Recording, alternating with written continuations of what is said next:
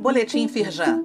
Confira a atuação da Firjan para enfrentar os desafios da retomada diante da pandemia do novo coronavírus. Edição de segunda-feira, 14 de dezembro. Governo federal esclarece que a Covid-19 não deve ser obrigatoriamente considerada doença ocupacional.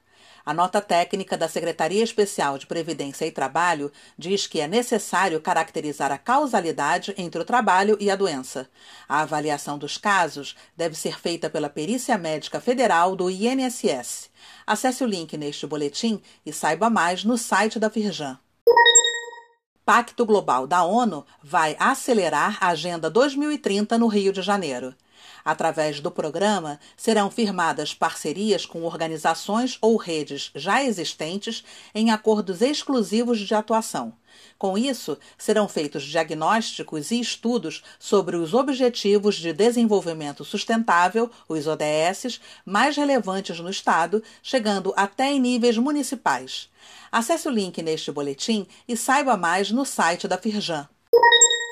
Firjana Mídia, concessão da SEDAI, terá semana decisiva, destaca o Globo.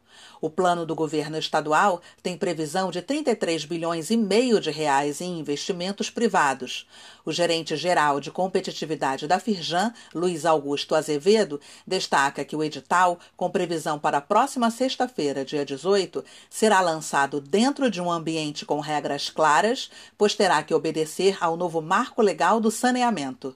Acesse o link neste boletim e confira a íntegra da reportagem.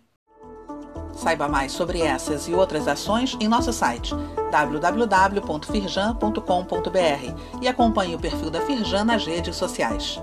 Boletim Firjan, informação relevante para a indústria fluminense.